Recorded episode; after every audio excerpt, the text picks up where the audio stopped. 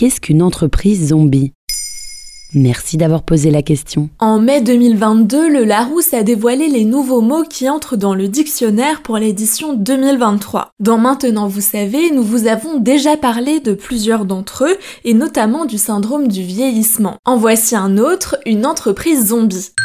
Un terme remis au goût du jour par la pandémie de Covid-19 désignant une entreprise qui n'augmente plus ses gains ni sa productivité et menace de faire faillite. Les profits sont nuls, voire négatifs, ne permettant pas de couvrir ses dettes. Face à la concurrence, elle essaye tant bien que mal de s'adapter et parvient en général à survivre grâce aux aides étatiques. On parle aussi de zombification des entreprises. Quand a été inventé ce terme? En 1990, au Japon, la crise économique appelée la décennie perdue a amené les grandes banques à soutenir les entreprises en mauvaise situation financière afin de maintenir une situation nationale saine. Le phénomène a depuis été documenté par l'économiste chilien Ricardo Caballero.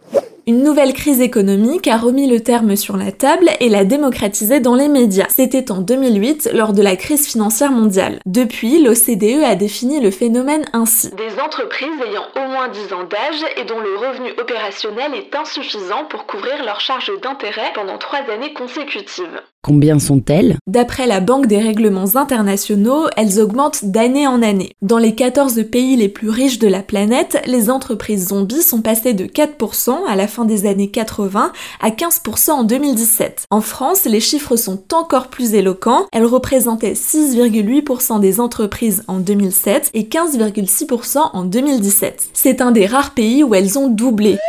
Mais ces chiffres sont pris avec des pincettes par la plupart des économistes, estimant que le phénomène d'ampleur reste mal mesuré. Selon des chiffres mis en avant par la BNP Paribas, partagés en 2021, parmi les quatre grands pays de l'Union européenne, l'Espagne est le plus touché avec 10 à 20% d'entreprises zombies. L'Allemagne étant le pays qui s'en sort le mieux. Et pourquoi sont-elles de plus en plus nombreuses? En 2008, la crise financière a amené à une nouvelle baisse des taux d'intérêt. Ainsi, les entreprises zombies ont pu se maintenir via un endettement sur le long terme. Une bonne nouvelle sur le court terme pour les États. Sauf qu'il s'agit d'un cercle vicieux empêchant les investissements. Avec la crise de la Covid-19, la situation a été la même grâce à la multiplication des aides publiques.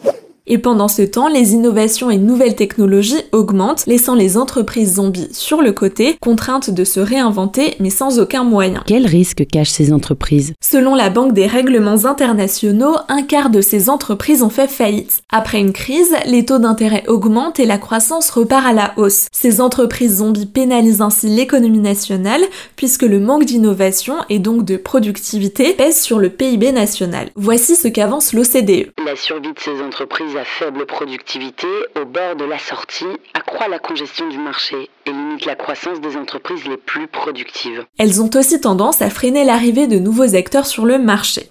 Et là, deux groupes s'opposent. Il y a ceux qui maintiennent la nécessité du soutien public dans la vie des entreprises et ceux pour lesquels les prêts garantis par l'État ne devraient pas être attribués aux entreprises trop fragiles. Des économistes vont même jusqu'à demander la liquidation rapide de ces entreprises zombies.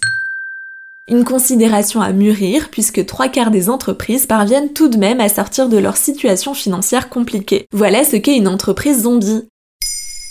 Maintenant, vous savez, un épisode écrit et réalisé par Pauline Weiss. Ce podcast est disponible sur toutes les plateformes audio et pour l'écouter sans publicité, rendez-vous sur la chaîne Bababam Plus d'Apple Podcast.